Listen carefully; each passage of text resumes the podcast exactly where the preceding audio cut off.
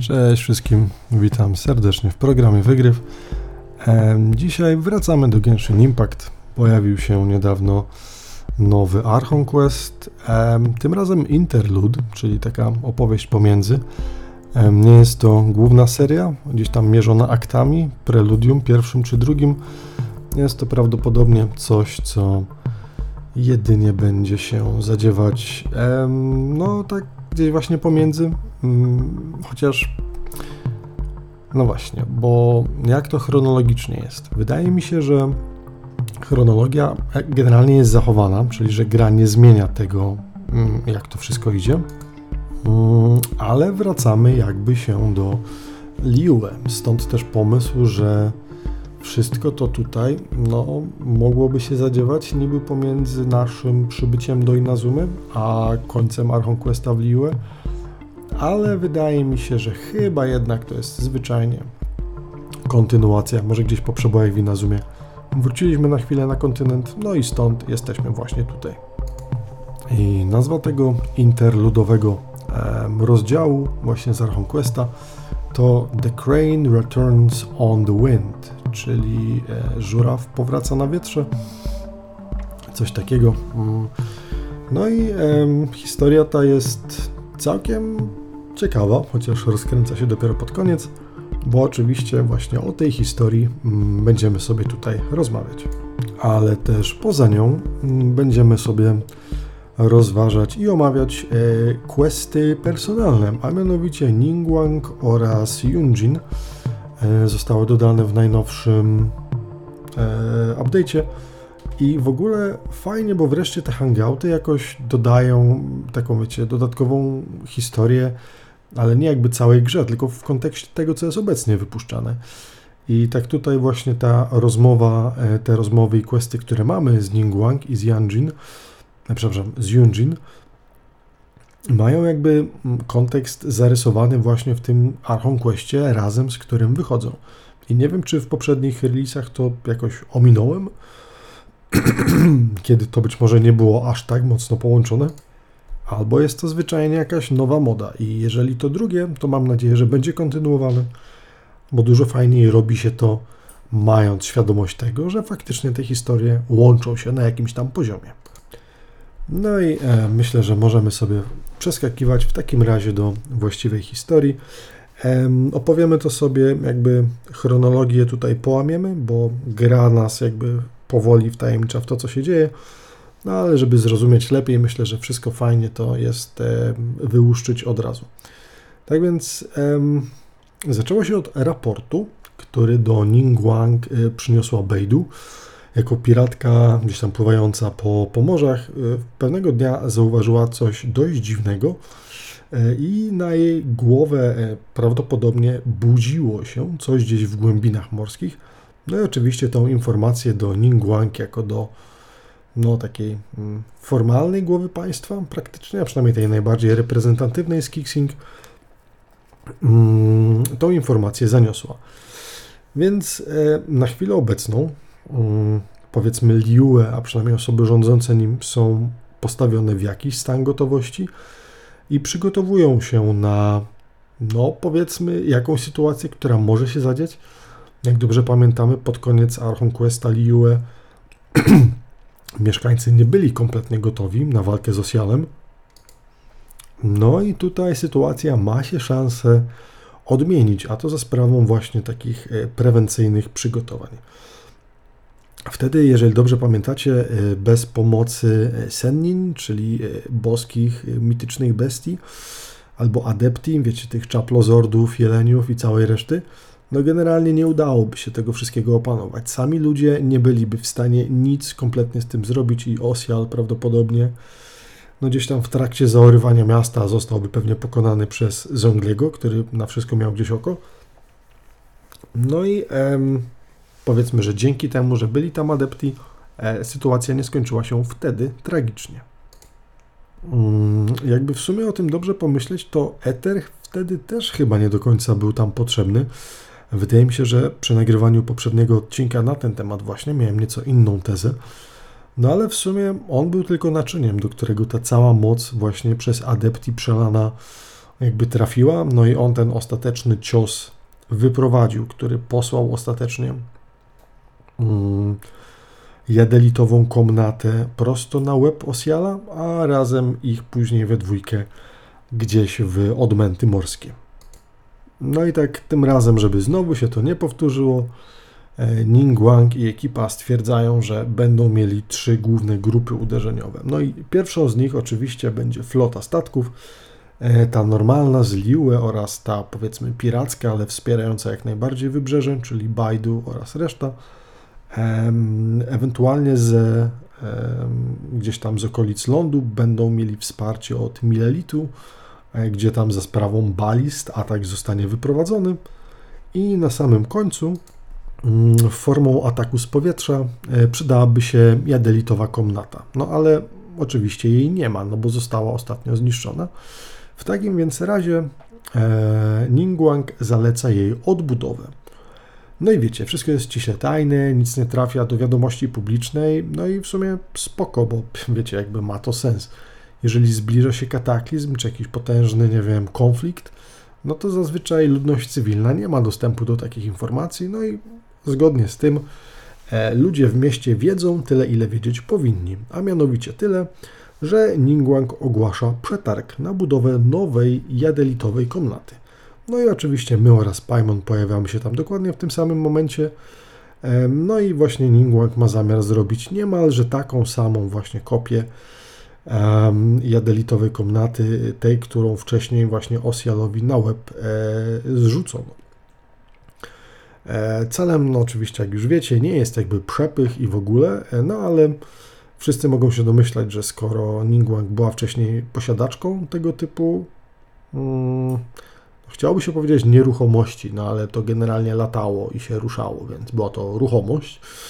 Więc e, no, domyślam się, że nikt nie podejrzewa e, w jakim celu albo w jakim kontekście Ningguang chce to sobie teraz przywrócić, no ale my już oczywiście wiemy, jaki będzie tutaj e, endgame. Tak więc miejscowi biznesmeni podejmują oczywiście temat, no bo wiecie, jest to dość unikatowa szansa, aby wkraść się w łaski Ningguang, jednej z najbardziej potężnych osób w tym kraju. Mm, a jakby to było mało, e, sama pani też dodaje, że e, tym wszystkim, którzy tam zostaną, e, czy tam dostarczą najwięcej materiałów, chyba tam trzy pierwsze osoby, będą miały szansę uzyskać jakby szczerą i taką najbardziej mm, trafną odpowiedź na zadane pytania, które to zadać można właśnie jej. Więc wiecie, no, osoba, która ma prawdopodobnie największą wiedzę na tym kontynencie, przepraszam, nie kontynencie, tylko e, w tym kraju, będzie mogła nas, e, no, że tak powiem, poraczyć swoją poradą. Więc dla biznesmenów i lokalnych przedsiębiorców jest to oczywiście nie lada gratka, aby spróbować swoich sił właśnie w takim kontekście. No i czegóż to potrzebuje Ningguang, aby odbudować swoje piękne latające cacko? Potrzebuje ona cudownego rdzenia, znaków adepti oraz pewnego szczególnego rodzaju kamienia. Nie wiem, zakładam, że jest jakiś marmur czy coś takiego. E, tłumacząc to na polski, wychodzi mi coś jak wermilionit zachodzącego słońca, ale no, będę próbował referować to dalej albo jako wermilionit, albo po prostu marmur, no bo jest to jakaś tam powiedzmy bardziej pewnie wydumana forma kamienia, który jest tam potrzebny. No i jak się możecie domyślić, Paimon oraz Ether będą oczywiście również chcieli wziąć w tym udział. E, Ether, ponieważ z jakiegoś powodu nadal chce zadawać pytania a propos swojej siostry, e, jakby po co? Przecież chyba widział ją, to po pierwsze. Ona zleciła mu jakby nowego questa, tak? Aby zgłębił informacje i wiedzę na temat tego świata, tak? Tak jak go poprosiła. E, czemu więc chce wiedzieć coś więcej o niej? No jakby trochę ma to sens, ale czy nie lepiej byłoby szukać w ramach tego nowego questa? Nie wiem. On twierdzi, że to super pomysł i e, tym się motywuje do wystartowania. Paimon oczywiście jako leniwa, latająca wróżka e, chce prowadzić swój własny biznes i zarabiać kupę siana, e, pewnie po to, aby później cały czas móc jeść i nie robić nic innego. No, nie żeby teraz jakoś bardzo jej repertuar rzeczy, które robi, był wydumany, ale możemy się domyślać, że no jakby tego nigdy za mało. I tak oto, kiedy już postanowili, że wezmą udział w organizowanym tutaj właśnie przez Ningguang przetargu, napotykają dwóch mężczyzn, którzy wydają się nagabywać, wiecie, w taki styl trochę, nie wiem, ala Yakuza, mafia, takie bad boye, jakąś błękitnowłosą e, dziewczynę. I mówią do niej, że oni posiadają informacje, które mogą jej się przydać, e, tylko musi zapłacić. Oczywiście wszystko jest w kontekście tego, co przed chwilą jakby miało miejsce, bo owa dziewczyna również była przy spotkaniu, albo bardziej przemowie, którą wygłosiła Ningguang. Panowie ją namierzyli, no i stwierdzili, ej, słuchaj, no to ona musi być tym zainteresowana, spróbujmy ją przekabacić. No i panowie intensywnie próbują tą niebieskowłosą dziewczynę przekonać, że powinna im zapłacić za informacje, mm, które ona posiada. Natomiast, no cóż, Mm, skąd wiedzą, że jest bogata albo że może mieć jakiś hajs dla nich? Twierdzą, że z obserwacji, ponieważ widzieli, jak zamawia gdzieś tam w najdroższych restauracjach jakieś posiłki, później smakuje tylko, nie wiem, jeden, dwa gryzy, a następnie nie dojada, zostawia to i sobie odchodzi. Więc panowie automatycznie kontekst łapią sami, przynajmniej jak na swoje małe muszczki i stwierdzają, że musi być po prostu obrzydliwie bogata i jedyne co chce robić to chodzić i gryźć tutaj kawałek potrawy za jakieś niebotyczne kwoty, to tu, to tam. No i próbują ją z kasy tej właśnie wyswobodzić. I dziewczyna jakby z perspektywy wydaje się być trochę bezbronna i nie za bardzo jakby reaguje, jest bardziej taka bierna i praktycznie nie ma, jeżeli chodzi o to, E, ile słów z siebie wyrzucają ci dwaj jakże bardzo niemili panowie. No ale dlaczego? Dlaczego taka się wydaje? No, po pierwsze, dlatego, że owa dama nie ma za bardzo doświadczenia w tym, jak działa społeczeństwo ludzi. No i po prostu nie wie, jak poprawnie zareagować w tej sytuacji. E, tak więc jej bierność wcale nie jest wyrazem strachu czy paniki, jak początkowo Paimon i Ether mają e, w swoim zamyśle no bo w sumie, kiedy już ta pani ma dość tych dwóch typów, już znudziło im się, jej się słuchanie ich, zamierza ich dosłownie wgnieść w glebę, rozpoczynając e, jakieś tam e, zaklęcia. Natomiast Paimon i Eter oczywiście zareagowali wcześniej i kilku strażników Milelitu już oczywiście idzie w stronę przemiłych panów, w których rozpoznają oczywiście recydywę, no i po chwili zabierają ich na miejsce, do którego oboje jakże świetnie należą. I w taki to oto sposób zapoznajemy się z Shini, czyli nową grywalną postacią. Mm, tutaj taka krótka wrzutka na temat tego, kim jest ta postać, ponieważ warto będzie jest, jest mieć jej historię wcześniej, aby też rozwój konkretnych wydarzeń i tego, co pada, mieć e, dobrze zakreślony. Więc Shini jest dziewczyną, która mm, wyrastała w rodzie egzorcystów. Jej rodzice oboje właśnie należeli do, e, do takiej rodziny.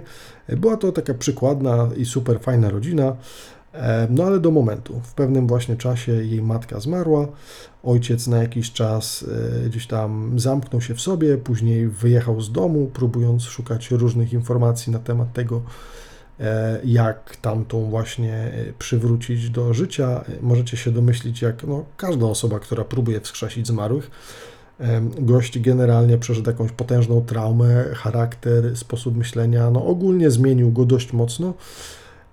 Wszystkie te traumatyczne, może ta traumatyczna sytuacja w postaci odejściu żony, no i chłop trochę się zmienił, tak, no bo pomimo tego, że gdzieś tam wyjechał na nie wiadomo ile, no to nawet jak już wrócił po jakimś czasie, Mm, to się okazało, że e, no, jego poziom nierówności pod sufitem naprawdę został diametralnie zaburzony. E, otóż co pan robi, e, kiedy Shini jako młoda, bodajże pięcioletnia dziewczynka wita swojego ojca, który właśnie wraca po długiej niebytności w domu, ten obiecuje, że coś jej pokaże, a następnie zabiera je do specjalnie przygotowanego miejsca gdzieś w górach, gdzie ma zamiar ją poświęcić E, jakiemuś potworowi, demonowi czy czort wie czemu innemu, po to, aby właśnie tamtą swoją przywrócić do życia. Mm, no i e, to, co Shini w tym momencie działo się w głowie, to generalnie ciężko jest sobie wyobrazić. Ja nawet nie próbuję tego ubierać w słowa. E, niech za opis wystarczy to, że dziewczyna e, została właśnie rzucona w, jakąś, w jakąś taką jamę, gdzie ten stwór no nie był on jakiś taki mocno chyba zajadliwy, bo inaczej nie dałaby rady. No, mm, z tego co mi się wydaje, to był jakiś duch typu sele, czyli te, które prowadzą nas czasami do skarbów. E, no ale ten był powiedzmy raczej taki chaotyczny, zły, bardziej niż te dobre, które nam normalnie w grze pomagają. No i z tym, że oto jakby e, potworem, którego jej stary przyzwał po to, aby tamten zjadł jego młodo i w zamian oddał mu jego żonę, e, nasza bohaterka, czyli będąca jeszcze małym dzieckiem Shini, walczy. Nie dzień, nie dwa, walka jest wyrównana i to kto, kogo w pewnym momencie osacza, cały czas się zmienia. E, w dziewczynie obudziły się jakieś, nie wiem, instynkty po prostu woli przeżycia, tak, która no, nie potrafiła odpuścić i po prostu dać się zeżreć tej kreaturze, tylko próbowała z tym walczyć. Bodajże po pięciu dniach znaleziono ją właśnie gdzieś tam, kiedy to swoim sztyletem próbowała się obronić.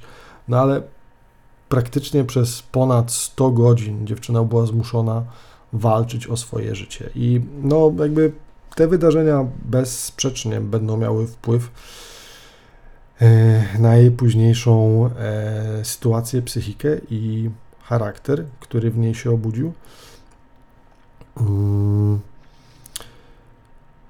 Ogólnie trafiła ona później, została odnaleziona w tym właśnie miejscu przez jedną z adepti, a mianowicie przez panią Chaple, ustawiaczkę chmur, która zabrała ją do siebie i stwierdziła, że no, po tym, co przeszła, trzeba jej jakoś pomóc.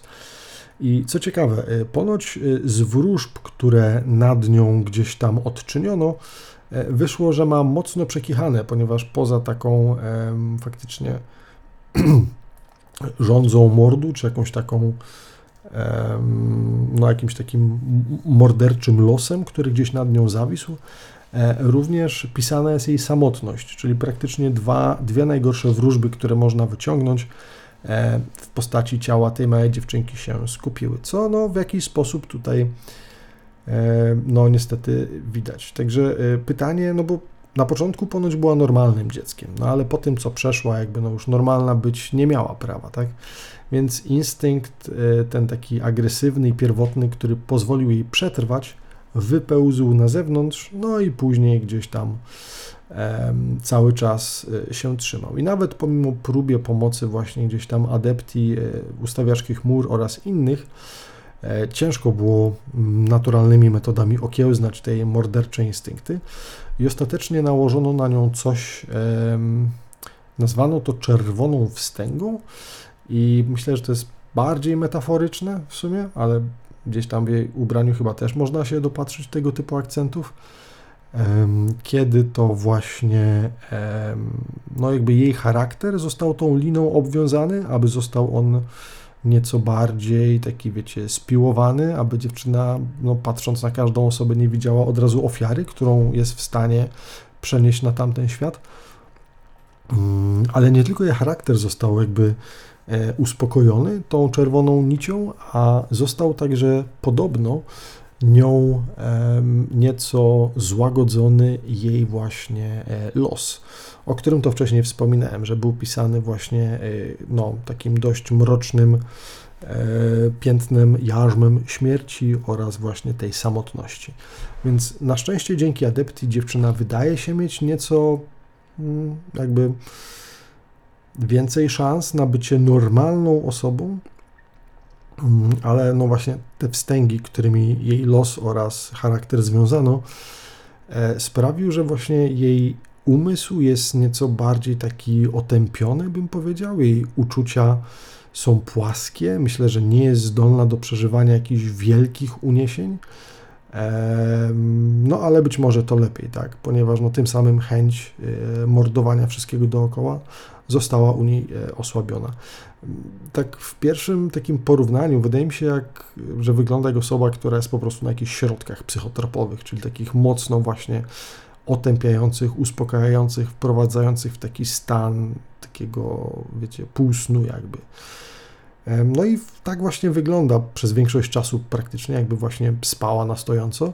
No chyba, że ktoś przegnie albo w końcu już ma go dość, tak jak ci dwaj panowie, których Milelit zawinął przed chwilą, no to wtedy te instynkty gdzieś tam wypływają minimalnie na powierzchnię, e, no i próbuje ich później wprasować w glebę. E, jeżeli tutaj tak to wygląda, to zastanawiam się, jakby wyglądała ta sama konfrontacja przed związaniem jej tymi czerwonymi nitkami. No myślę, że z panów generalnie albo może i z miasta nie zostałoby zbyt e, wiele. Więc dzięki właśnie e, Adeptim ustawiaczce chmur mamy szansę poznać, spotkać i także pograć e, Shini taką osobą, którą właśnie jest teraz. No i Ether oraz Paimon, właśnie ten aspekt jej charakteru utożsamiają właśnie, no i nie mylą się jakoś bardzo mocno, właśnie z byciem adepti, no bo wiecie, mm, adepti są tacy nieosiągalni, oni myślą dużo, e, mówią w jakiś taki zagadkowy albo prosty sposób. No ale jeżeli ktoś żyje kilka tysięcy lat, no to możecie się domyślić, że w jego głowie tam naprawdę kumuluje się sporo rzeczy i jakby no potrafi taka osoba być nieco bardziej stoicka, można rzec. E, no i tak samo myślą właśnie Ether i Paimon o niej na początku, co jest błędem, ponieważ nie jest ona adepti, a jedynie wychowanką. I co prawda mogłaby nieco takich zachowań wyciągnąć od nich, no ale cały czas jest tylko i wyłącznie człowiekiem. No z takim, wiecie, dodatkowym kagańcem założonym na jej uczucia. Co ciekawe, jeszcze o tej postaci, to to, że jest ona ponoć spokrewniona z Chongyunem, czyli e, panem, który używa Claymora oraz jego mm, żywiołem jest lód, podobnie jak Ushini, więc Chong-yun mówi o niej jak o swojej cioci. I wychodzi na to, że pochodzą oni dokładnie z tego samego klanu egzorcystów. E, no ale tutaj, jak widać, e, Shini jest chyba ciut od niego starsza. Tak więc wdajemy się w krótką rozmowę z dziewczyną, zauważamy, a raczej słyszymy, jak burczy jej w brzuchu, no bo oczywiście jest głodna. No i od słowa do słowa potwierdza, że wcześniej właśnie zakupiła jakieś tam jedzenie w różnych miejscach, ale niespecjalnie jej podchodziło, e, więc po prostu, nie wiem, szuka czegoś innego. E, po krótkiej rozmowie na temat tego, co preferuje, dziewczyna wymienia same rośliny lecznicze, więc y, Paimon oraz Ether y, prowadzą ją do apteki Babu, która jest całkiem niedaleko. E, tam zamawiają chyba po pół kilo z trzech różnych roślinek, których normalnie używa się do leczenia. No i właśnie tam mm, po zamówieniu tego dziewczyna to zjada y, po prostu tak, jakby to, nie wiem, był jakiś talerz albo, nie wiem, porcja frytek czy popcornu. No i e, jakby to tylko bardziej jeszcze utwierdza Paimon oraz Etera, że dziewczyna jest adepti, ponieważ no, oni też chyba żywią się tylko tego rodzaju rzeczami. Kiedy Shini kończy już swój dość taki mm, nietypowy posiłek, e, w ramach podziękowania stwierdza, że e, pomoże nam w tym konkursie i przetargu. No i oczywiście my na to przystajemy jak najbardziej. Dziewczyna więc stwierdza, że skoro tutaj liczy się czas, no bo jakby osoby, które pierwsze jakby to doślą, e, będą wygrane, e, więc sugeruje, żeby wyeliminować wszystkich innych, tak żeby no, jakby być tymi pierwszymi właśnie. I to trochę pokazuje właśnie, po pierwsze, jak bardzo dziewczyna nie zna zasad działania ludzkiego społeczeństwa, a po drugie, jak bardzo właśnie na pierwotnym poziomie e, jej mózg pracuje. No jeżeli trzeba być najszybszym, no to innych trzeba spowolnić, czyli wyeliminować, tak? E, no ale na szczęście e, jest cała obwstążkowana na czerwono, więc nie ma szans o tym, aby to dalej poszło, tym bardziej, że e, Paimon twierdzi, że oni muszą i chcą przede wszystkim grać fair, więc muszą to zrobić w jakiś sposób um, nieco bardziej tradycyjny. I wtedy to akurat wraca do apteki jej właściciel, Baizu, i mówi, że no, ostatnio mam mnóstwo roboty e, w związku ze zleceniami od Ningguang na różnego rodzaju e, mikstury i materiały lecznicze. E, no i o ile wydawałoby się to stwierdzenie kompletnie bez kontekstu, kiedy teraz my wiemy, to co wyda się dopiero pod koniec, że właśnie nadciąga dość potężny konflikt, ten komentarz ma sens, zdecydowanie, że Ningguang jakby prawdopodobnie próbując dbać o swoje wojska, zamówiła jakąś potężną liczbę rzeczy, które później mogą pomóc całej reszcie, po prostu przetrwać jakoś ten konflikt, który właśnie jest już tuż za rogiem. Mm. Ale poza tym Bajzu też bardzo fajnie sugeruje nam, że Vermilionit podobno, ten marmur cały, którego poszukuje Ningguang, jest w posiadaniu lokalnej gildii i tam można go zakupić. Więc oczywiście dziękujemy e, i udajemy się w tamtym kierunku. E, I tuż przy drzwiach spotykamy Xingu, e, którego jeżeli pamiętacie to dobrze, jeżeli nie to już śpieszę Wam z pomocą. Otóż Xingu, ten od miecza i wody, odcięty gdzieś tam włoski ma od garnka, jego ojciec zarządza tąże właśnie gildią. Chłopak no, w wolnych chwilach jest pisarzem, jak pewnie wiecie, ale normalnie gdzieś pomaga tutaj przy gildii.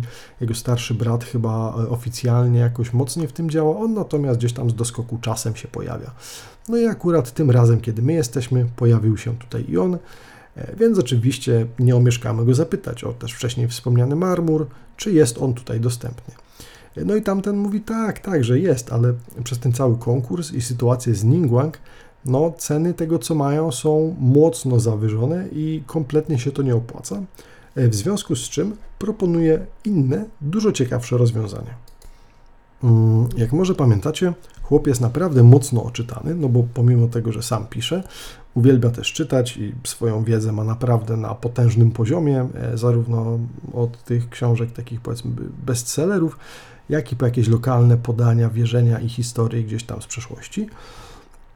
Mm, no i mówi, że ponoć siedziba jednego z adepti, e, Sea Gazer, czyli nie wiem, patrzący w morze, e, ponoć była przepełniona właśnie tym e, vermilionitem.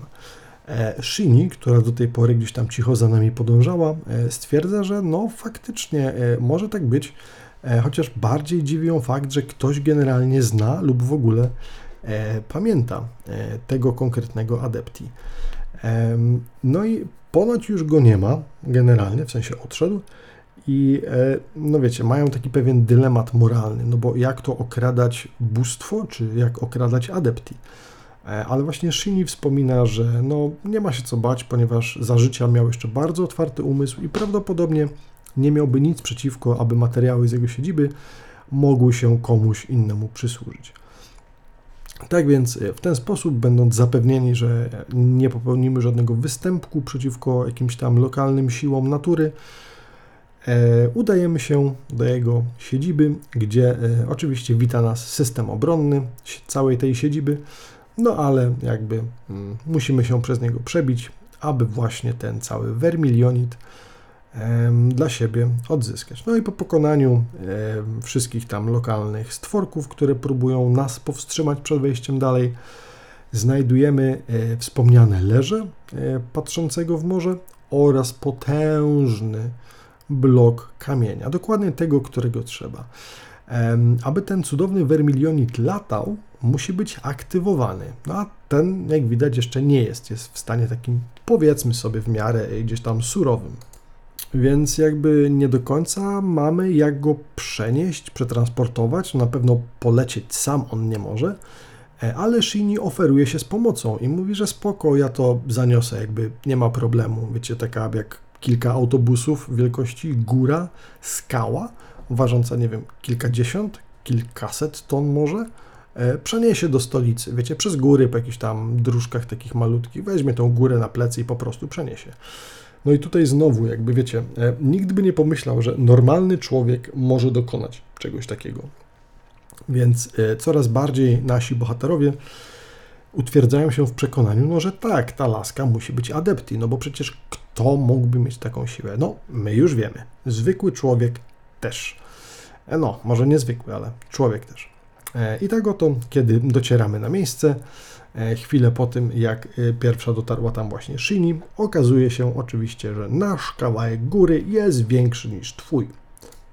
E, wszyscy, oczywiście poza tymi, którzy przegrali, bo ich kawałki były mniejsze, jakby wyrażają podziw dla Shini i mówią, że wow, w ogóle, ale super, jesteś taka boska, no i tak pra praktycznie zachowują się jakby faktycznie wśród nich E, zstąpił Adepti, e, ale widać, że dziewczynie się to nie bardzo podoba. E, zapytana gdzieś tam zdawkowo odpowiada tylko, że po prostu wszyscy mają ją za osobę, którą ona nie jest.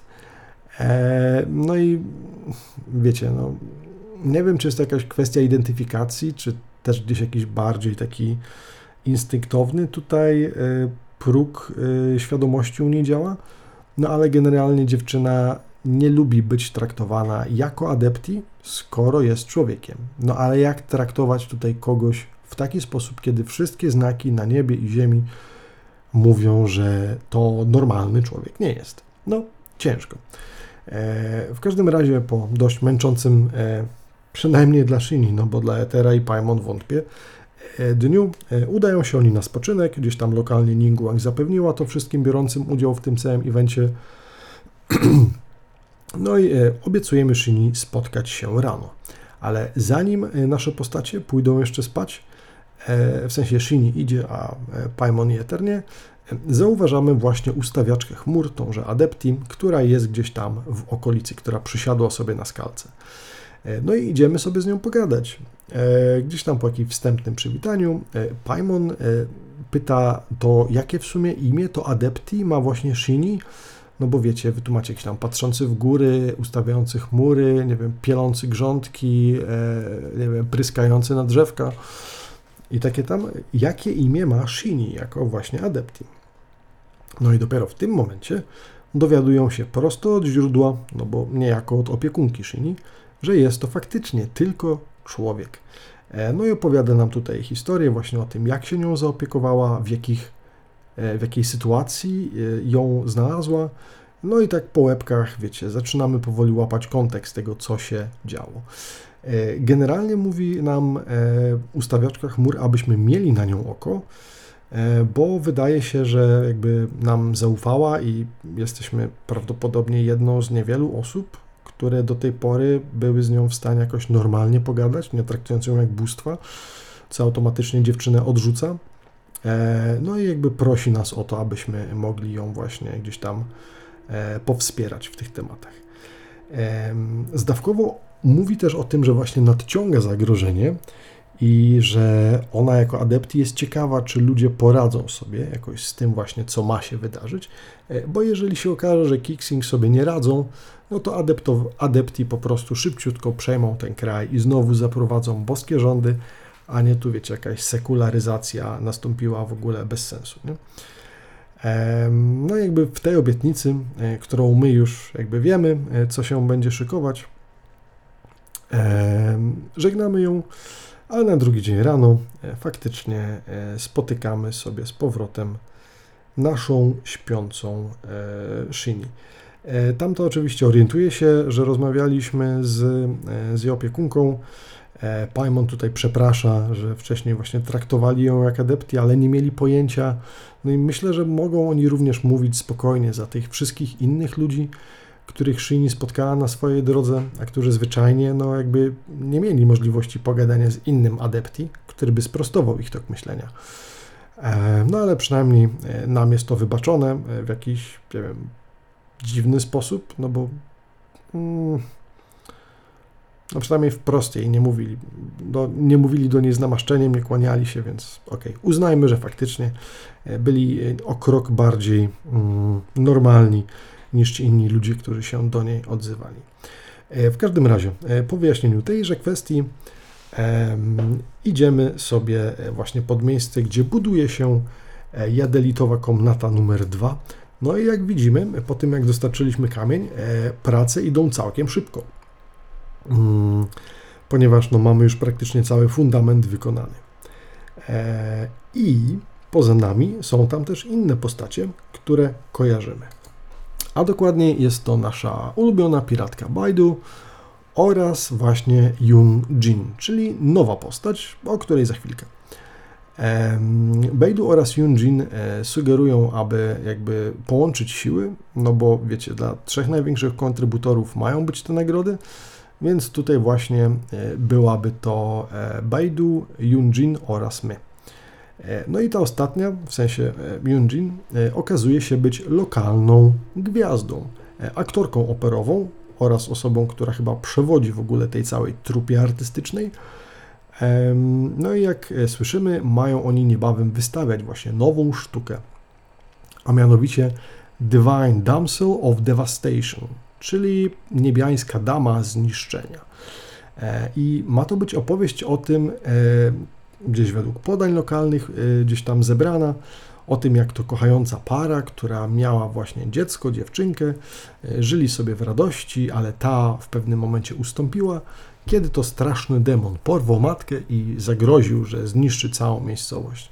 Załamany ojciec został w domu, ale młoda postawiła się, chwyciła sztylet i sama bohatersko obrodziła, obroniła ludźmi przed tym demonem. E, I pomimo swojego młodego wieku była bardzo odważna, uratowała ludzi w potrzebie, a w zamian za to adepti przyjęli ją do siebie na służbę. E, Shini wydaje się być żywo zainteresowana tym tematem, ponieważ brzmi to dość mocno jak jej historia, e, która, jak się możecie domyślić, w rejonie, w którym ona mieszkała, zwyczajnie obrosła w mit. No i e, sugeruje kilka rzeczy, to tu, to tam. No i po kilku rozmowach na temat właśnie tego, jak widzimy współczesną operę, wracamy do tematów oczywiście biznesowych. I y, mamy się oczywiście skupić na kolejnych rzeczach, których nie ma, no bo mamy już jakby ten kamień, z którego ma zostać wykonana jedeltowa komnata 2, ale potrzebne są też innymi cudowne rdzenie. E, ale na szczęście znajdujemy Kowala, e, który wcześniej robił dokładnie te same rzeczy, tylko no oczywiście, jak się domyślać można, nie ma materiałów, ale na szczęście przynajmniej wie, czego powinniśmy szukać i tak oto wysyła nas właśnie po te materiały gdzieś tam w góry. E, no i w naszych poszukiwaniach w międzyczasie trafiamy do opuszczonej wioski. Jan Jin, czyli nasza właśnie pani e, śpiewaczka operowa, mówi o tym, że kiedyś w dzieciństwie była tu właśnie z ojcem, w tej miejscowości, rozpoznaje ją.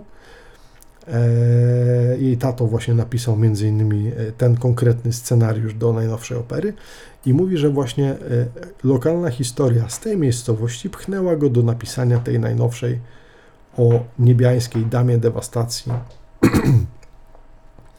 No i wiecie, mm, historia właśnie tej wioski, a przynajmniej według podań lokalnych, ma być wystawiana niebawem na scenie.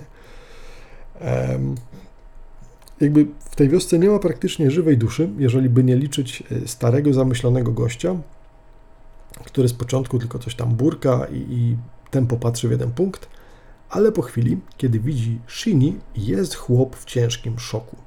Mm, a to dlatego, że rozpoznaje ją po latach i mówi, że mm, to niemożliwe, ale że bardzo się cieszy, bo faktycznie słyszał, że ponoć widziano ją w okolicy, ale myślał, że te historie są zmyślone i w ogóle.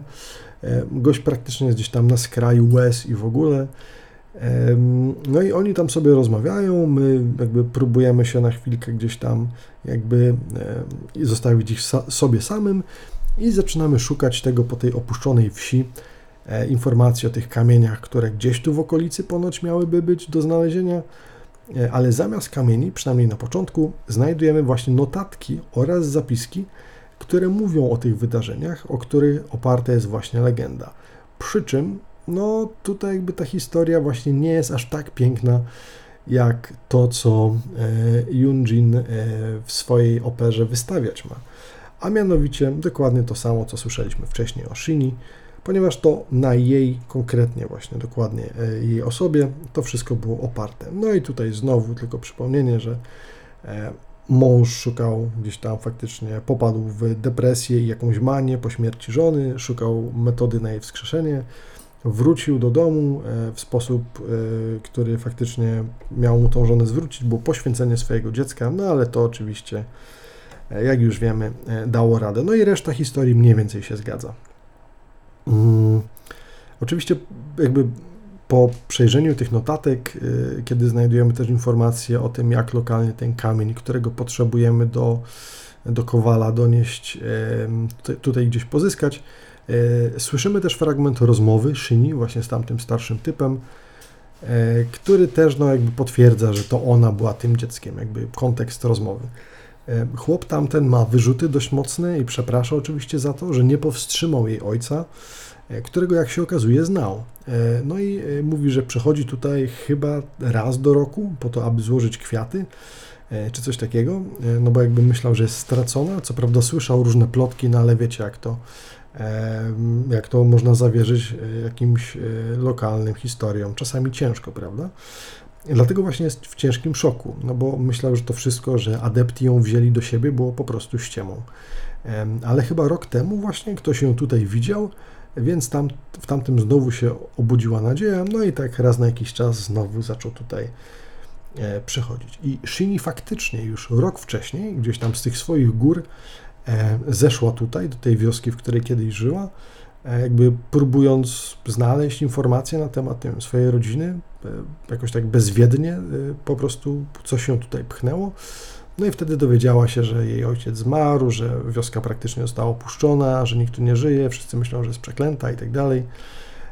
No ale kiedy ona się pojawiła w tej wiosce, jacyś e, lokalni ludzie gdzieś tam z wiosek obok się zeszli, zaczęli ją właśnie traktować jak adepti, no bo jakby to, co widzieli, pasowało im do ich stanu wiedzy, e, no to ona jakby, nie wiem, nie spodobało jej się to i odeszła. Już miała nie wrócić, ale tym razem wróciła tylko i wyłącznie na prośbę właśnie pani Chapli, e, ponieważ miała coś dostarczyć do Ningguang. No i jak się okazuje, tym razem nieco bardziej e, komfortowy zespół powitalny miała. E, Shinji ostatecznie mówi do tego ziomka, że wybacza mu, że jakby nie ma mu za złe tego, co, co się stało, że nie powstrzymuje ojca, no bo nawet gdyby to zrobił, to tamten pewnie znalazłby inny sposób i to może byłoby jeszcze gorsze. Yan Jing, która e, jakby, e, jakby też przysłuchała się temu, obiecuje, że przemyśli jeszcze tą postać, która jest gdzieś tam bohaterką jej opery, ale Shinji mówi, że nie, że nie musi nic zmieniać, bo jej w sumie bardziej podoba się ta, wiecie, bohaterska wersja, która jakby sama stanęła w obronie ludzi, a nie zwyczajnie była zmuszona przez jakieś barbarzyńskie rytuały po prostu walczyć o każdy skrawek swojego życia. Mm, no i jakby z materiałami, które chwilę później zdobywamy, zanosimy je do Kowala, on nam przygotowuje co trzeba. No i tak oto wygrywamy konkursior, ponieważ dostarczyliśmy już praktycznie wszystko.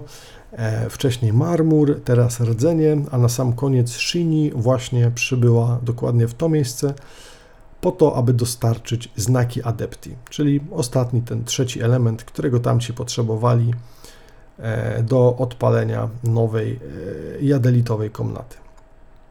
No i Ningguang oczywiście ogłasza zwycięzców i rozdaje nagrody, w sensie odpowiedzi. E, Yanjin prosi jako pierwsza tutaj o miejsce dla wystawienia swojej nowej opery, tej, o której przed chwilą mówiliśmy, więc Ningguang stwierdza, że jakby najlepszym miejscem na zrobienie premiery takiego właśnie dzieła będzie sama jadelitowa komnata. Więc no dosyć pięknie się nam to tutaj wszystko zazębia. Kolejny, kto tam był kolejny? Właśnie Baidu nie było, ale ona chyba, hmm, wiecie, pewnie za jakieś machlojki po prostu, um, no, nie musiała nic mówić. Myślę, że jej jakby relacja z Ningguang jest na tyle dobra, że no, myślę, że ona dokładnie wiedziała, za co, e, za co to robi i Ningguang dokładnie pewnie wiedziała, co konkretnie albo jak mogłaby się jej przyczynić za pomoc w tym wszystkim. Mm, więc pozostaje nam Ether, który właśnie od razu, e, nawet zanim jeszcze zadał pytanie, Ningguang mówi mu, że no sorry, ale nic nowego na temat twojej siostry nie wiem i nie mogę ci powiedzieć, ale w zamian za to e, stwierdza, że może odpowiedzieć na pytanie Paimon, no bo tamta też wie, że jakieś miała i tu chyba też e, zgaduję, nie wiem czy to przez jakby dość otwartą e, taką jakby możliwość czytania w ludziach, no przede wszystkim w Paimon, która jest bardzo łatwa do odgadnięcia, też zanim ona zada pytanie, mówi jej, że w sumie nie wie jaka jest opcja na skuteczny biznes, bo to jest kwestia zbyt wielu czynników, aby coś takiego dobrze opisać i faktycznie przeprowadzić. Natomiast obiecuje, że w razie problemów finansowych będzie mogła ich zatrudnić u siebie, prawdopodobnie właśnie w jadelitowej komnacie, e, za najwyższą z możliwych stawek. Więc jakby wiecie, całkiem spoko ustawka na emeryturę. Mm, no i e, Shini, która też gdzieś jest tam obecna, e, ma szansę zadać swoje pytanie. i choć z początku się waha, ostatecznie e, zapytowywuje, czy ma szansę na to, aby wtopić się w społeczeństwo. E, no i oczywiście odpowiedź nie jest jakaś bardzo prosta, ale tak w skrócie chodzi o to, że tak, zdecydowanie jest w stanie się wtopić, jeżeli będzie przestrzegać zasad tego społeczeństwa. No ale i też to nie chodzi o to, aby zaakceptować, aby zostać zaakceptowanych przez innych, ale aby samemu poczuć się częścią tej społeczności. No i tutaj jakby w taki sposób Ningguang odpowiada na pytanie Shini. I dosłownie chwilkę później w grze, nie wiem czy fabularnie minęło coś więcej czy nie, byłoby śmieszne, gdyby nie minęło.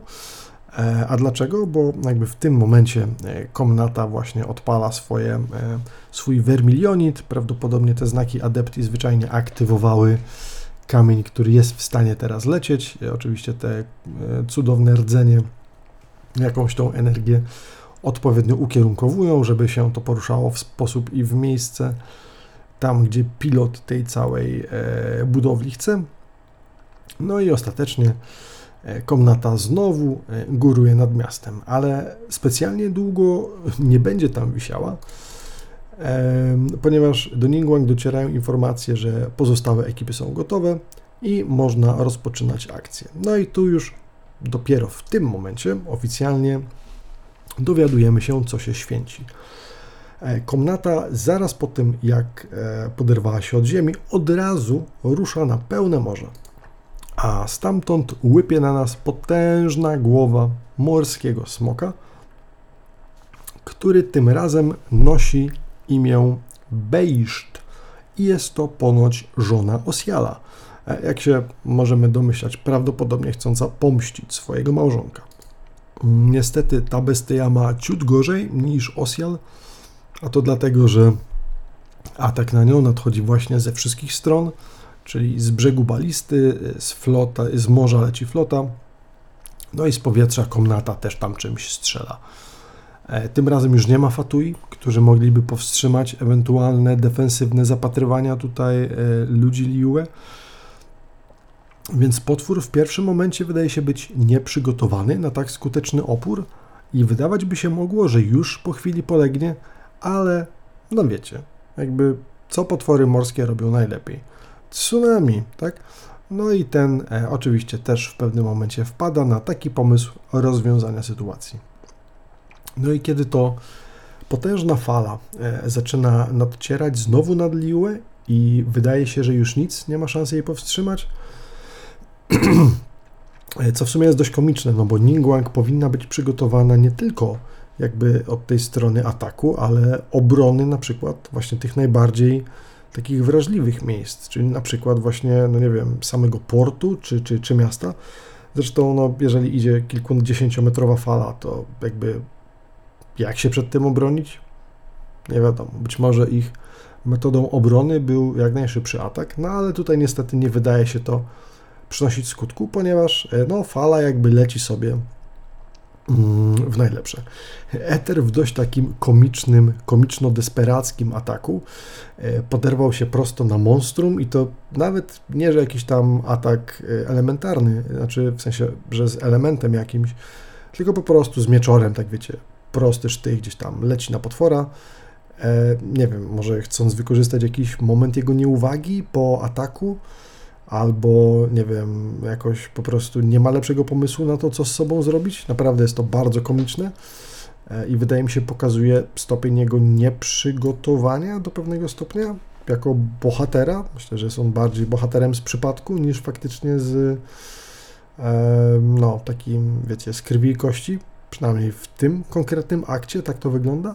E, no i do dostaje płaskiego od smokora i zostaje praktycznie wprasowany w nabrzeżne skały. E, to, że jego ciało nie opada gdzieś tam później e, nieprzytomne do wody, mm, ratuje tylko i wyłącznie Shini, e, która gdzieś łapie go, odkłada na bok i po chwili ona też rusza do akcji.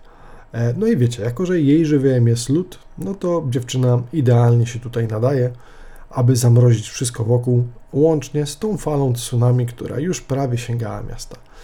Wtedy oczywiście wojsko już jakby nie musząc martwić się o swój dom, rozpoczyna kontrę E, no i Smokor dostaje dość mocno po łbie, ale no oczywiście nie daje się zwyczajnie tutaj dobić, tylko ucieka, tworząc potężny wir wodny i uciekając gdzieś w morskie głębiny. E, Shini prawdopodobnie, nie wiem, poluzowując sobie jakieś te swoje czerwone kokardki, wskakuje razem za nim w wir wodny, e, który, nie wiem, gdzieś tam po nim został, być może po to, aby dostatecznie, ostatecznie potwora e, pożegnać z tego świata. Paimon oraz Ether się przebudzają, w sensie Ether, Paimon chyba cały czas była przytomna i skaczą tam razem za nią w, te, w tą kipiel. No i e, wiecie, ta jedna głowa, która wystawała, pod wodą e, wydaje się mieć dwie dodatkowe siostrzyczki. I tam walczymy już z trzema głowami, ale na szczęście udaje nam się je pokonać.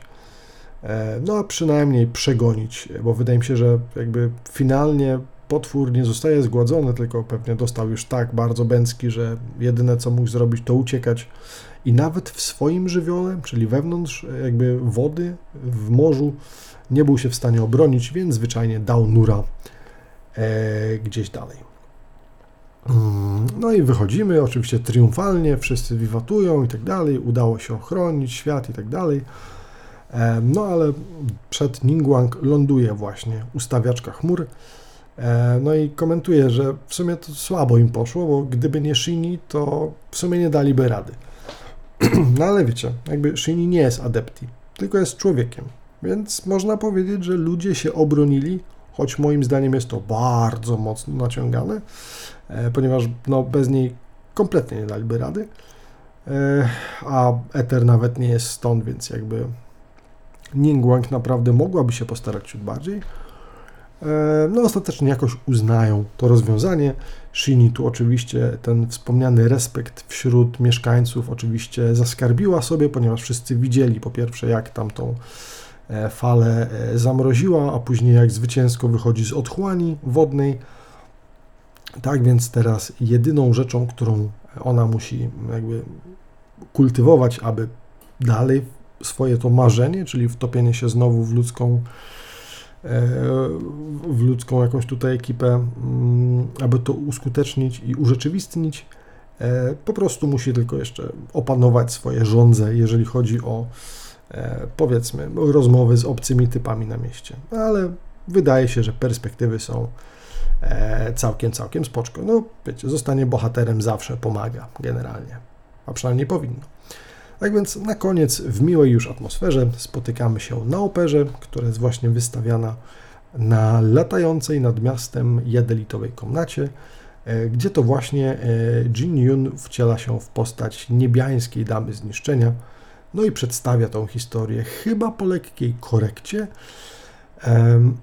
Wydaje mi się, że też dodane tam są nieco kolejne e, akty, nie tylko, no jakby nie kończy się to na tym, że została ona mm, przyjęta przez Adepti, ale też kolejne etapy, włącznie z tym dniem dzisiejszym, kiedy to znowu ratujemy przed jakimiś stworami miasto, E, tam chyba też to się pojawia w tej e, jakże interesującej operze, przez nią właśnie mm, wystawianej. No i w sumie to tyle, jeżeli chodzi o, o to, jeżeli nie liczyć jakiejś krótkiej, śmiesznej scenki na sam koniec, kiedy to jakiś ziomek zaczął coś zbyt nachalnie znowu gadać do Shini, E, a tamta w taki sposób mu odpowiedziała, że chłop mało się nie przewrócił i nie dostał zawału. Co prawda do rękoczynów nie doszło, no ale zdecydowanie widać, że daleka jeszcze droga przed nią, zanim zacznie w pełni rozumieć, jak to jest żyć e, pomiędzy ludźmi. I tutaj kończy się e, ten dodatkowy rozdział Archon Questa, ale Mm, tak jak wspominałem, e, w związku z tym, że całkiem fajnie zazębiają się nam jeszcze hangouty razem z Ningguang i z Yunjin, chciałbym je też tutaj. Ała. Oj. Też chciałbym je tutaj opisać. Um, więc zacznijmy może od Ningguang. Pamiętacie, jak wcześniej obiecała, że Ether będzie mógł u niej pracować za e, najwyższą stawkę? Jak się okazuje, być może tym razem, no, chyba trochę za szybko to przyszło, niż, niż się komukolwiek wydawało. Co prawda nie jest to chyba za kasę i Ether bardziej robi to tylko po to, aby ją uratować, ale ej, obiecała, więc być może dostał pensję, chociaż podczas całego tego hangoutu myślę, że nie padła ani jedna informacja na temat tego, jakie wynagrodzenie mógłby dostać, poza jakby oczywiście wożeniem się z najbardziej wpływową osobą w państwie, jeżeli nie liczyć Moraxa, no ale wiecie, on jest trochę tak Rex incognito, więc... Hmm. no dobrze, ale o co chodzi?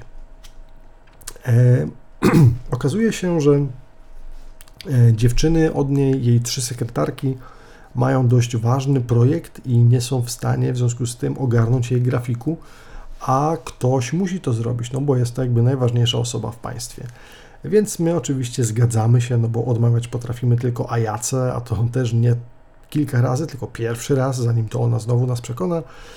Więc yy, zostaniemy sekretarką Ningguang, bo czemu nie? Na cały jeden dzień. I tego to mamy kilka opcji, aby to rozegrać. E, więc możemy uwzględnić jej grafik i tam 117 punktów, które jej poprzednia sekretarka nam wypisała do zrobienia, e, posegregować to sobie i zrobić to, co faktycznie e, planujemy. I jeżeli tak, to budzimy ją Ningguang na drugi dzień rano, w związku z jakimś tam biznesowym spotkankiem zaraz po śniadaniu, które razem sobie spożywamy.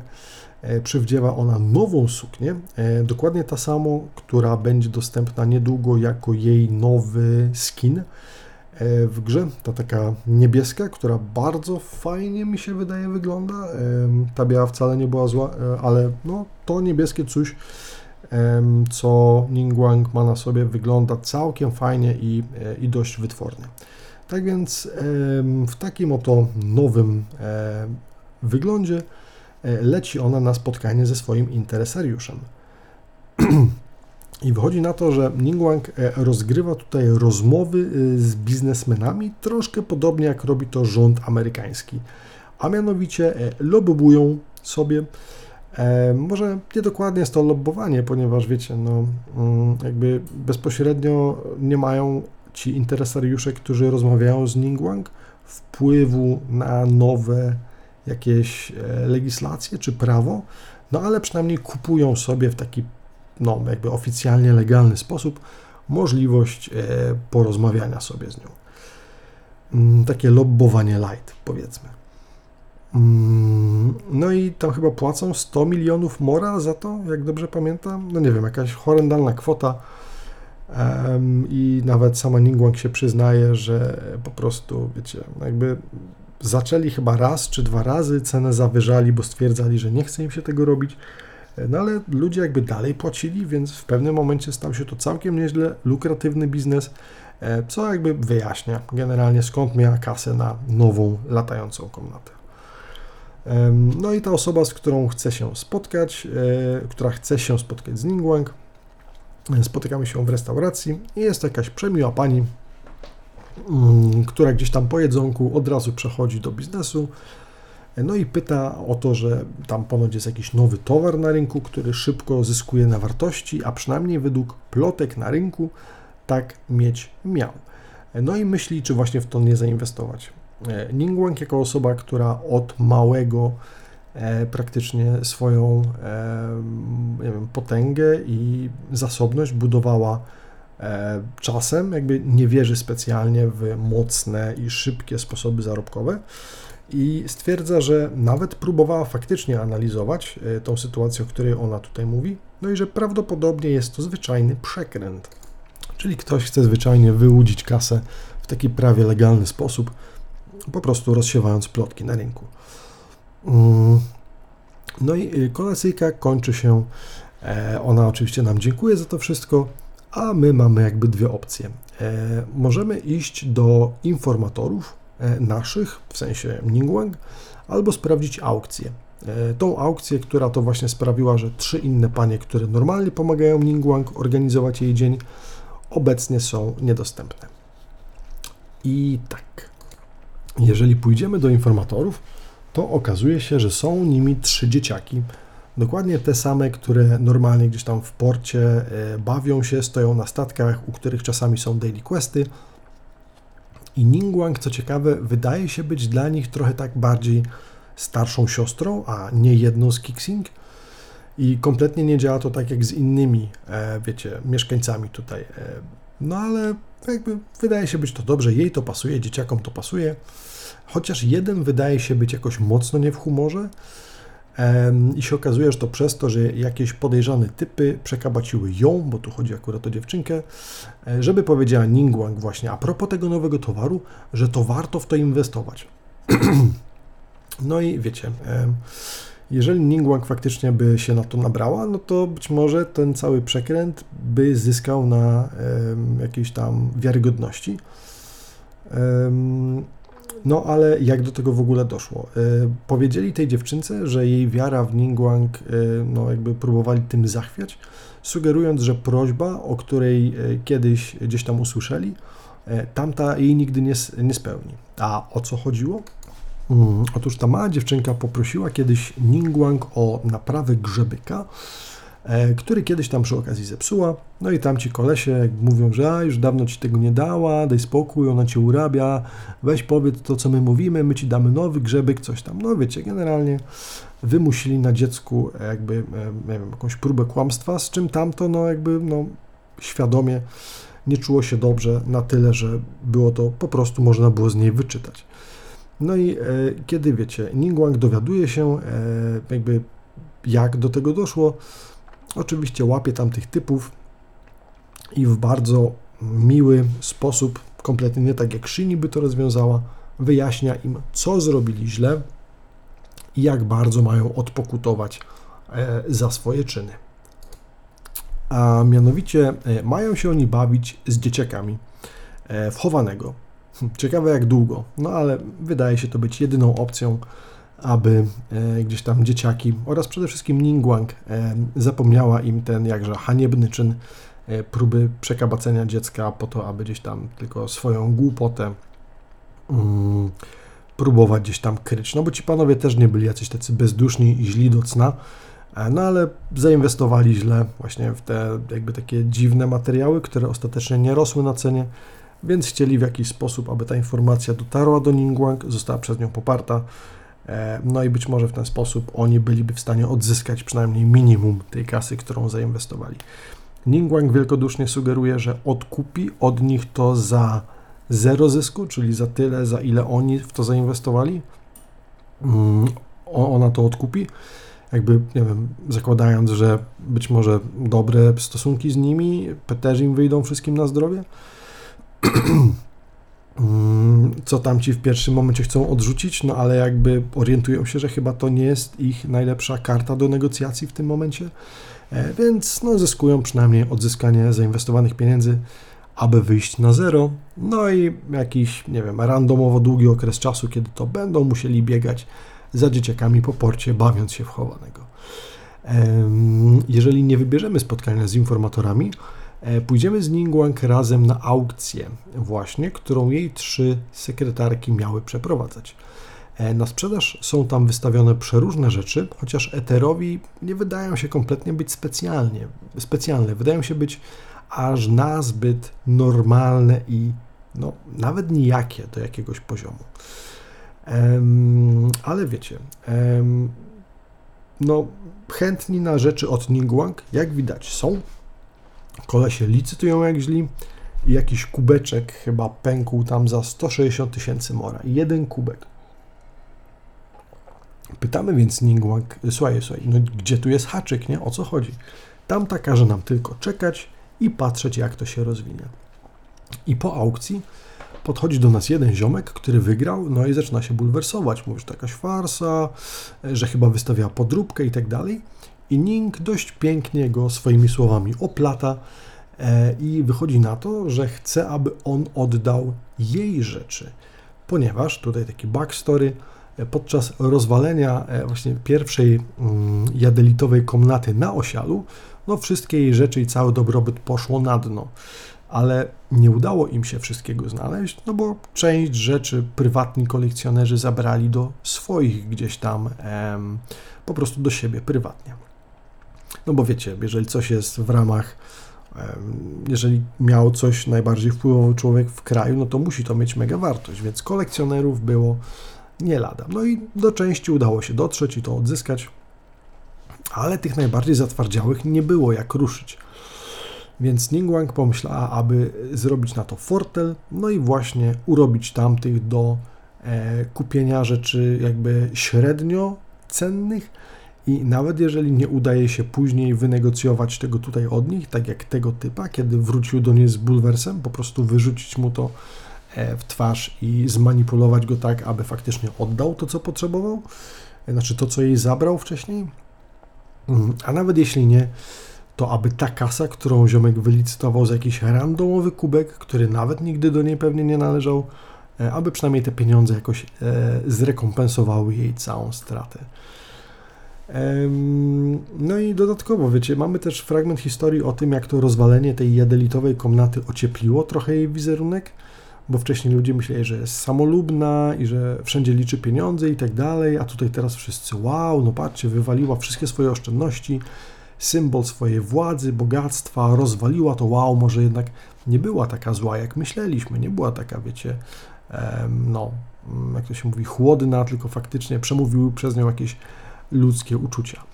Ale po jakimś czasie, kiedy znowu z nią rozmawiamy, tamta prostuje to i mówi, że nie do końca tak było, jak ludzie myślą, ponieważ wszystko, dosłownie wszystko, skalkulowała sobie na chłodno. A mianowicie, jej całe bogactwo pochodzi właśnie i opiera się na Liue. Więc jeżeli faktycznie Osial by je zniszczył, no to nie miałaby już nic równie dobrze. Tak więc poświęciła komnatę, ale przynajmniej ocaliła swoje źródło dochodów. E, a do tego no, jeszcze ociepliła swój wizerunek, chociaż to nie wiem, czy dokładnie brała pod uwagę wtedy, kiedy e, zamierzała właśnie e, taki konkretny atak e, wykonać. E, I wydaje mi się, że też trochę gra tutaj przed naszym bohaterem, bo nie jest do końca taka zimna, jak bardzo by chciała i że też to jest tylko troszkę takie, wiecie, mm, taka trochę maska, którą przywdziewa jako, no, jako mm, osoba, która rządzi niejako tym krajem. E, I to jest drugie zakończenie. E, możemy też kompletnie olać jej grafik, cały czas wracając do samego poranka i po prostu zaproponować jej dzień wolny. No bo wiecie, pewnie dawno nie miała czegoś takiego, non-stop jest zabiegana na tyle, że nie ma czasu zwyczajnie odetchnąć więc mówimy, że chcemy, aby zrobiła coś, na co nigdy nie miała czasu, albo coś, czego nigdy by nie zrobiła. Mm, no i oczywiście nie ma tutaj żadnej wytwornej okazji, więc w tym wypadku widzimy ją w normalnym i e, standardowym e, ubraniu. E, I tak, możemy przejść następujące ścieżki.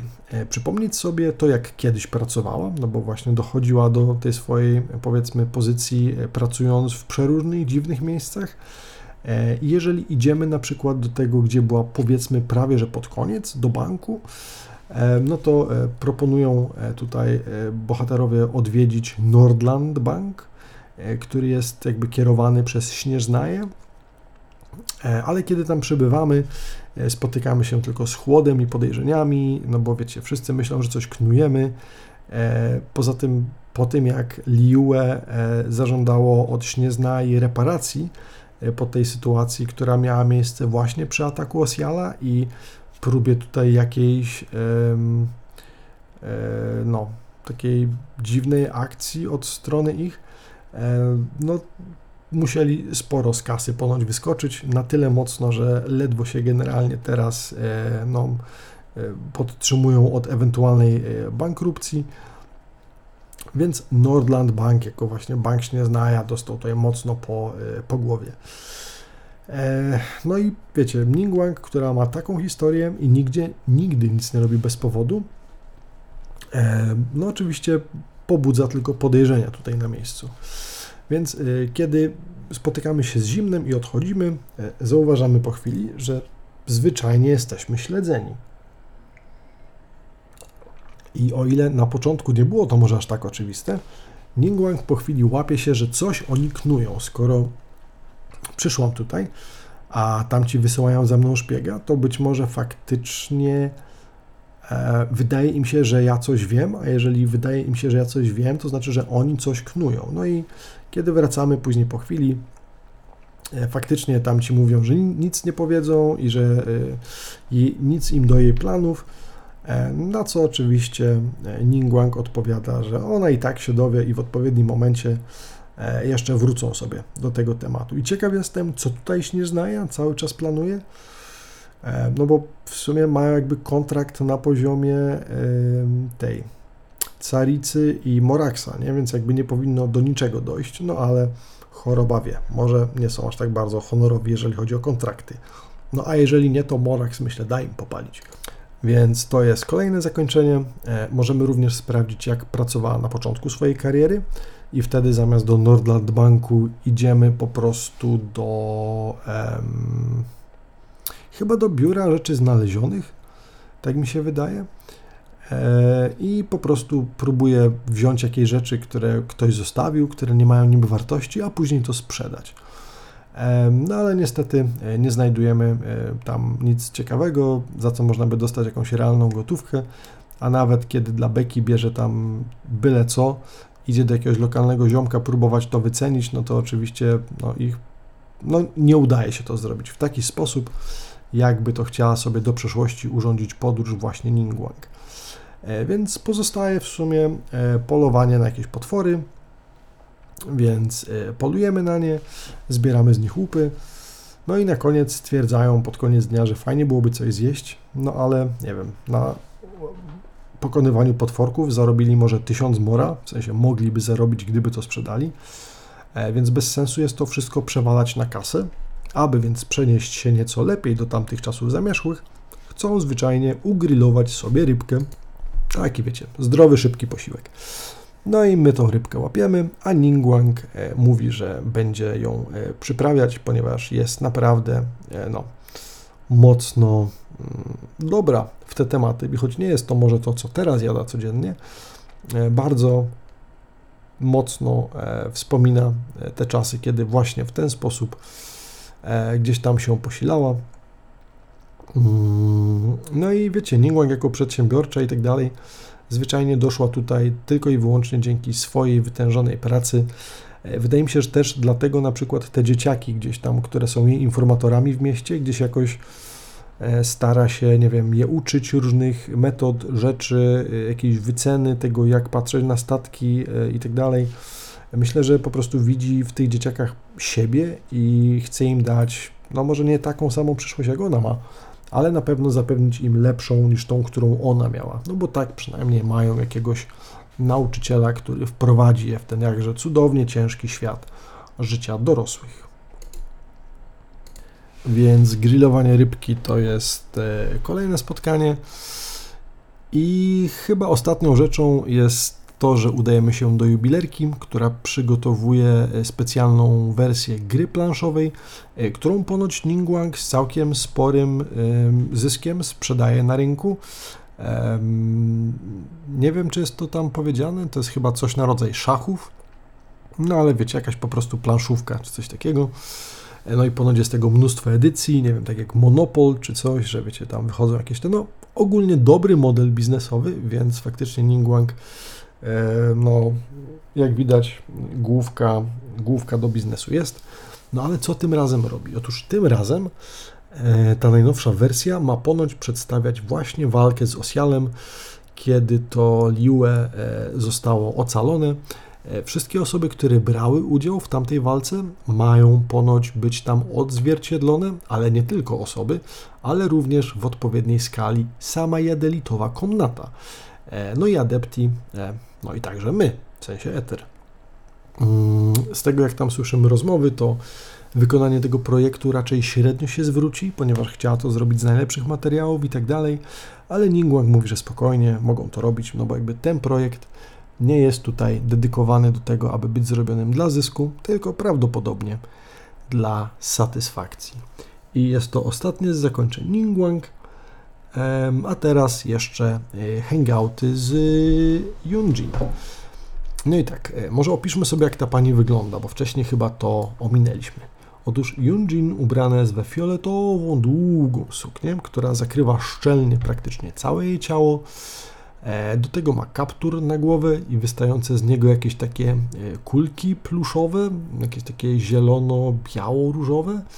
Wygląda to troszkę dziwnie, troszkę komicznie, ale warto dodać, że ten cały czepek, który ma na głowie, e, to jest faktyczny fragment a przynajmniej no, ubiór albo czapka taka wzorowana na realnym, tradycyjnym nakryciu głowy, które było stosowane w chińskiej operze dawno, dawno temu, bo chińska opera e, faktycznie ma dość długi rodowód, sięgający kilka tysięcy lat wstecz, co najmniej dwa, może więcej, nie pamiętam. No i właśnie taki e, typ nakrycia głowy, może nie dokładnie ten sam, ale podobny, mm, był u nich stosowany. No i tak, Yunjin jest ogólnie malutka i wydaje mi się, że może to wynikać z jej wieku. E, jej charakter i tak dalej sugerują, że raczej jest, myślę, jeszcze nastolatką, albo dopiero niedawno była. No i wzrost jakby też to sugeruje, że chyba jeszcze nie do końca jest dorosła. Um, ale mogę się mylić, więc kto wie. Um, ma włosy kruczo-ciemne, e, grzywkę włosów opadających gdzieś tam szczelnie na czoło, e, a z tyłu włochy rozpuszczają się jej długie i gdzieś tam powiedzmy sięgają kawałek za pas. Co ciekawe, z przodu na kołnierzyku jakby z jednej strony wisi u niej Vision, oczywiście korzysta z elementu Ziemi, więc jest to geowizja, a na drugim kołnierzyku wygląda coś, co wygląda niemal identycznie, tylko że jakby brakowało tam kryształu. W sensie sama wizja, ale bez kryształu. No, nie wiem jak to opisać, ale zastanawiam się, czy to nie jest być może ta postać, o której kiedyś plotki mówiły, że ma wyjść ktoś, kto ma dwie wizje, e, czyli możliwość korzystania z dwóch elementów? E, nie wiem, może o nią chodzi? Bo faktycznie ten drugi mm, wisiorek na kołnierzyku, który symetrycznie pasowałby być do tego właśnie pierwszego Geowisiona, no jest tam, ale nie jest to Vision, tylko coś, co może go przypomina. Mm, może kiedyś dowiemy się, co to jest. Być może to jest tylko design, ale Myślę, że pokazanie tego w ten sposób raczej miało nas zmusić do myślenia. No ale nie ma chwilowo na czym opierać swoich e, domysłów. Więc jak już wiemy, jak nasza pani, e, która tutaj jest nie tylko aktorką, ale przewodzi właśnie tej trupie operowej, teatralnej, e, opowiedzmy sobie, jak jej hangout nam mija. A zaczyna się od tego, że spotykamy jej menadżerkę, która to e, Kasi, w sensie tej od Gildii Podróżników, gdzieś tam wisi na, na blacie i mówi, że muszą ją znaleźć, że gdzieś poszła, zostawia jakąś kartkę i tak dalej, że jest zaniepokojona, bo miała wrócić w jeden dzień. Jak ona tak może, to jest, wiecie, e, taka persona, taka mała i taka w ogóle, jak, może, jak mogła pójść, opuścić mnie, moją menadżerkę, w sensie mnie, e, no, babka troszkę panikuje, Niestety Kasia nie jest w stanie jej pomóc, no ale oczywiście jesteśmy my. E, więc na szybciutko e, udajemy się w miejsce e, i próbujemy uratować skarb narodowy Liue. A tam odnajdujemy właśnie Yunjin, która stoi sobie na wprost. To nie jest chyba Ruin Guard, bo jest to jego latająca wersja. On tam chyba ma jakąś inną nazwę. No ale wiecie, jeden z tych pradawnych potworków. A ona sobie stoi, jak gdyby nigdy nic, troszkę medytując czy coś, no niespecjalnie się rusza.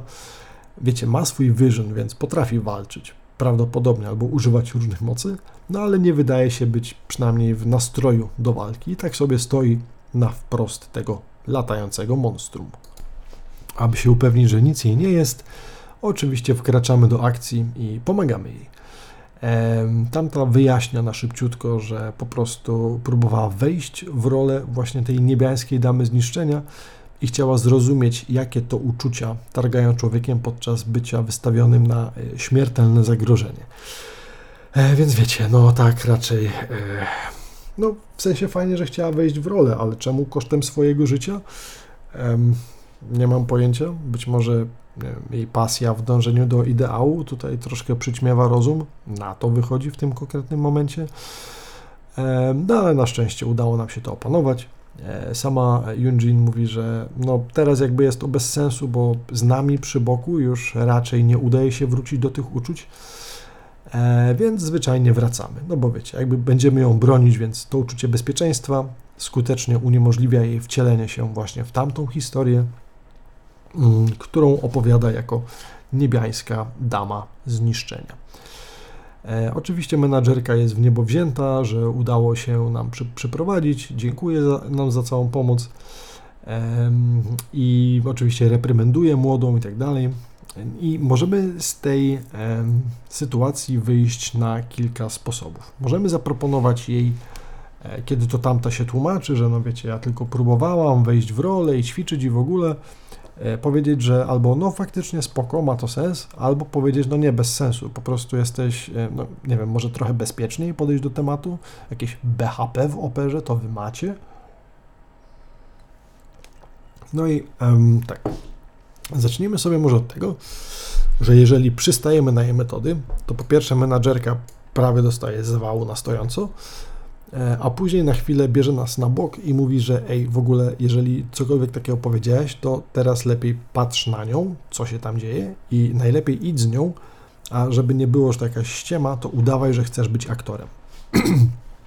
Młoda oczywiście, no, wątpimy, żeby to kupiła, ale przynajmniej możemy razem z nią się gdzieś tam udać i może co prawda sama nie będzie w stanie e, odtworzyć tych uczuć, jak właśnie e, wspomniana wcześniej postać, ale przynajmniej mając przed oczami profesjonalnego e, bohatera, a przynajmniej podróżnika, jest w stanie troszkę z naszej obserwacji coś dla siebie wyciągnąć. E, i przemyśleć i być może dodać coś do roli, więc no niejako pomaga jej to w doskonaleniu się jako właśnie e, w byciu e, aktorką. Mm. I to już. I to jest to pierwsze zakończenie, mm, a pozostałe mamy w momencie, w którym stwierdzimy, że nie, że jednak jej bezpieczeństwo jest najważniejsze i wtedy będziemy sobie siedzieć w mieście. I jeśli tak, to spotykamy się później w herbaciarni lokalnej w Liue E, I mamy tam możliwość e, porozmawiania z dosyć dziwną dwójką postaci, która podaje się za redaktorów e, gazety z Sumeru. Gość, który jest zdecydowanie zbyt wylewny, jakiś taki w gorącej wodzie kąpany, nieokrzesany. No stop rzuca jakieś komentarze bez sensu i jakaś pani, babeczka, która wydaje się bardzo mocno analizować to wszystko, co e, ogląda na scenie z e, Yunjin, prawdopodobnie będąc albo znawczynią, albo być może jej wielką fanką i też znawczynią. E, no i te dwie postacie gdzieś tam nas cały czas zagadują.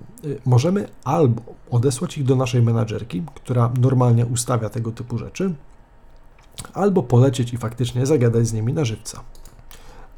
No i w jednej z wersji idziemy za nimi i dowiadujemy się, że tak naprawdę nie są e, oni wysłannikami tej gazety, o której mówili, tylko jakimś małym tabloidem, który po prostu zamiast rzetelnego wywiadu próbuje wyniuchać jakieś, mm, jakieś e, wiecie, rzeczy, które mogłyby zadowolić czczą publikę i nagle zwiększyć sprzedaż e, gazety, jakieś takie zwykłe ploteczki i, i tego typu rzeczy więc zwyczajnie e, ściemniają. No i e, babka, która jest właśnie no, widocznie fanką Yunjin, mówi, że ona nie chce grać nieczysto i że ona się na to nie zgadza, ale koleś ją trochę szantażuje, mówiąc, że ma umowę i straszy ją konsekwencjami. No i tą sytuację możemy rozwiązać w dwojaki sposób.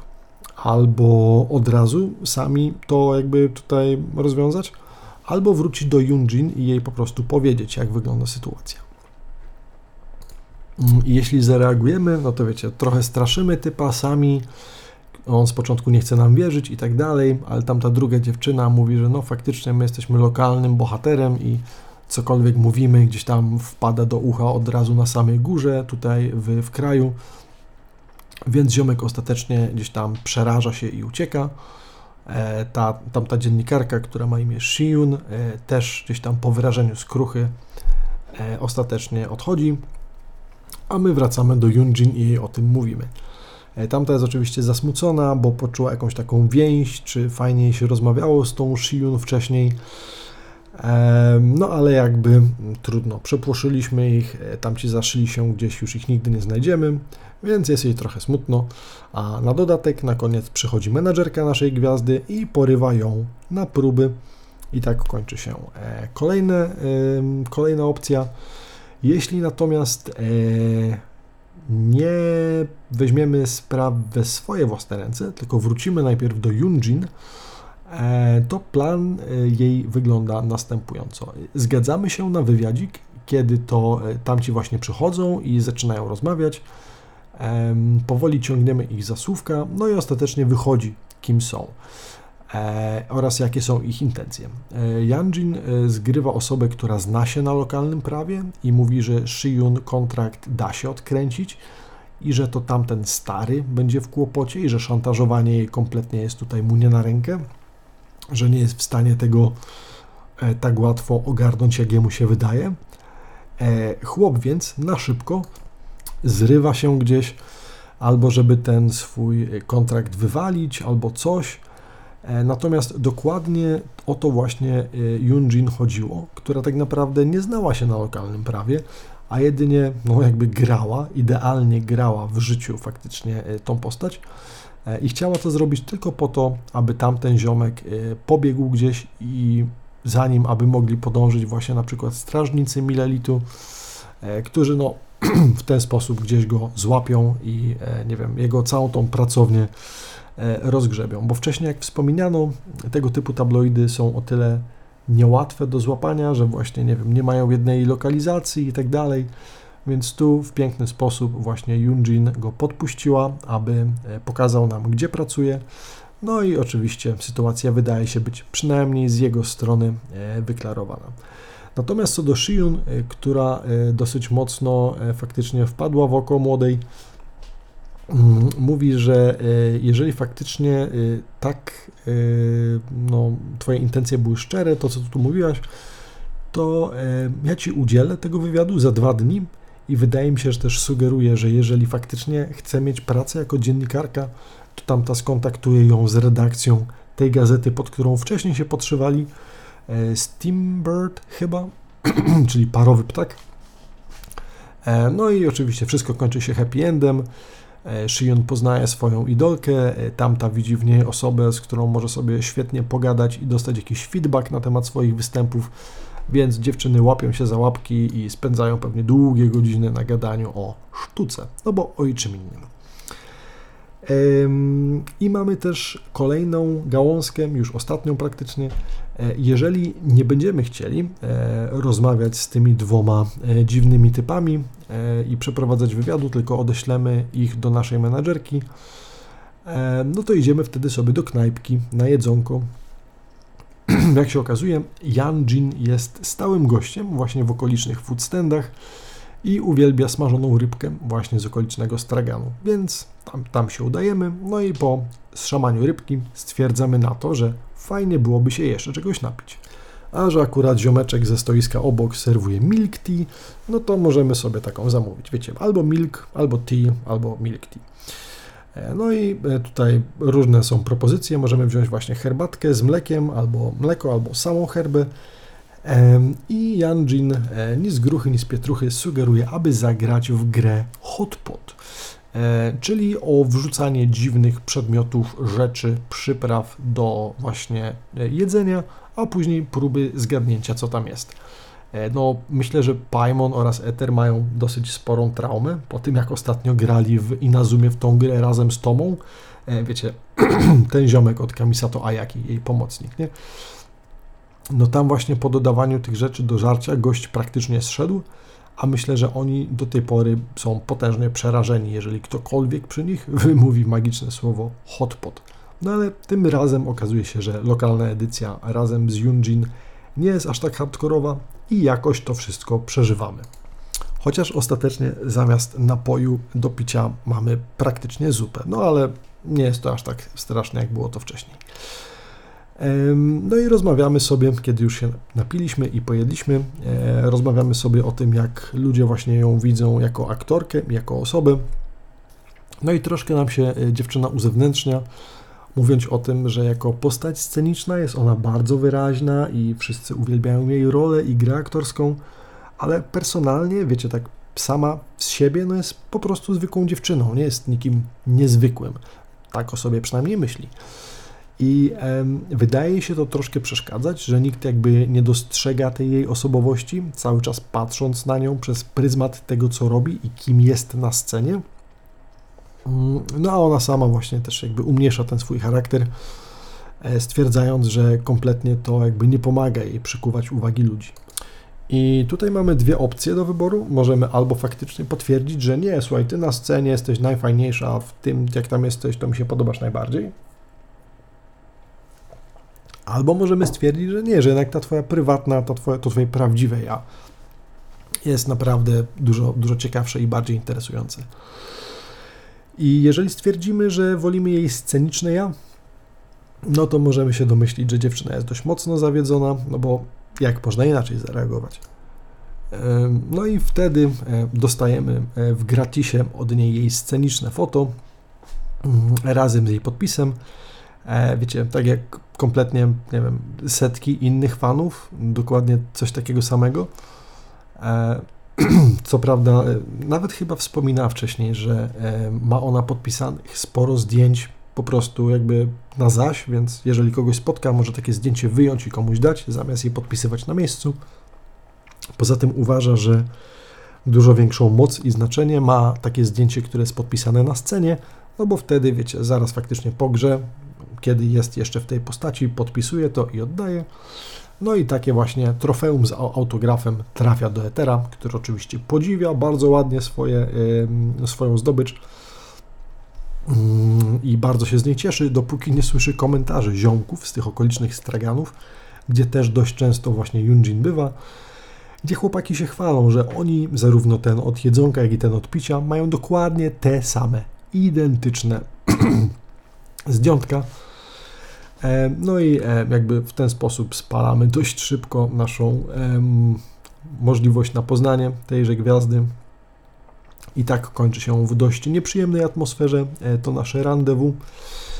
Ale, ale, jeśli wybierzemy tą wersję jej prawdziwą, realną i powiemy jej o tym, że preferujemy to, jak wygląda ona naprawdę i jak naprawdę się zachowuje poza sceną, no to robimy sobie najpierw pamiątkową e, foteczkę przy straganikach z jedzeniem, a później idziemy gdzieś dalej w miasto, gdzie Yunjin chce nam zrobić zdjęcie, bo wcześniej to my je robiliśmy, teraz ona chce się nam odwdzięczyć. I na początku każe nam stanąć gdzieś i zamknąć oczy, a po chwili szepta nam coś tam do ucha i wskakuje na plecy, akurat w momencie, kiedy aparat robi zdjęcie. No i tak, oto mamy ostatnia foto i ostatnią e, z możliwych ścieżek, jak ten hangout możemy z nią e, przejść. No i powiedzcie sami, e, w bardzo fajny sposób zarówno ten hangout z Ningguang oraz z Yunjin jakby zawiązują tą historię, która, która wcześniej była opowiadana w Żurawiu powracającym. Mm, no bo zarówno poznajemy jakby tą historię pierwszej jadelitowej komnaty oraz nieco bardziej Ningguang e, od tej strony takiej prywatnej, no a tutaj Yunjin oraz jej świeżo wystawianą jakby sztukę. Bardzo fajnie mi się to wszystko dopina jako taki właśnie subquest do tej głównej historii, którą mieliśmy okazję poznać w Archon Quest Interludzie. I mam nadzieję, że tego typu właśnie hangoutów będzie więcej, takich wiecie, z kontekstem czasowym. W sensie w momencie, w którym wyjdzie jakiś fragment fabularny, e, będziemy mogli też dostać e, jakiś taki subquest e, automatycznie z boku. No bo jakby w pierwszym momencie, w którym zobaczyłem, że wychodzą dwa hangouty, właśnie z Ningguang i z Yunjin, nie byłem jakoś specjalnie tym zainteresowany, no, z Ningguang w sensie byłem, no ale Yunjin jakby mi do tego nie pasowała, no bo, no bo jak to? W sensie nowa postać i tak od razu dostanie? No ale teraz zdecydowanie jestem e, bardzo mile, mm, gdzieś tam podsumowując to sobie wszystko, mm, jestem mile zaskoczony, jak ładnie się to zazębia. No i pozostaje chyba nam czekać na epilog do, mm, do Inazumy, no bo tego cały czas nie mamy. E, może jeszcze jakiś fragment fabularny wprowadzający Jae Miko się pojawi, a nawet jeżeli nie będzie to Archon Quest, to jestem przekonany, że jej quest e, właśnie osobisty będzie tutaj prezentowany. Nie hangout, tylko wiecie, te takie historie postaci.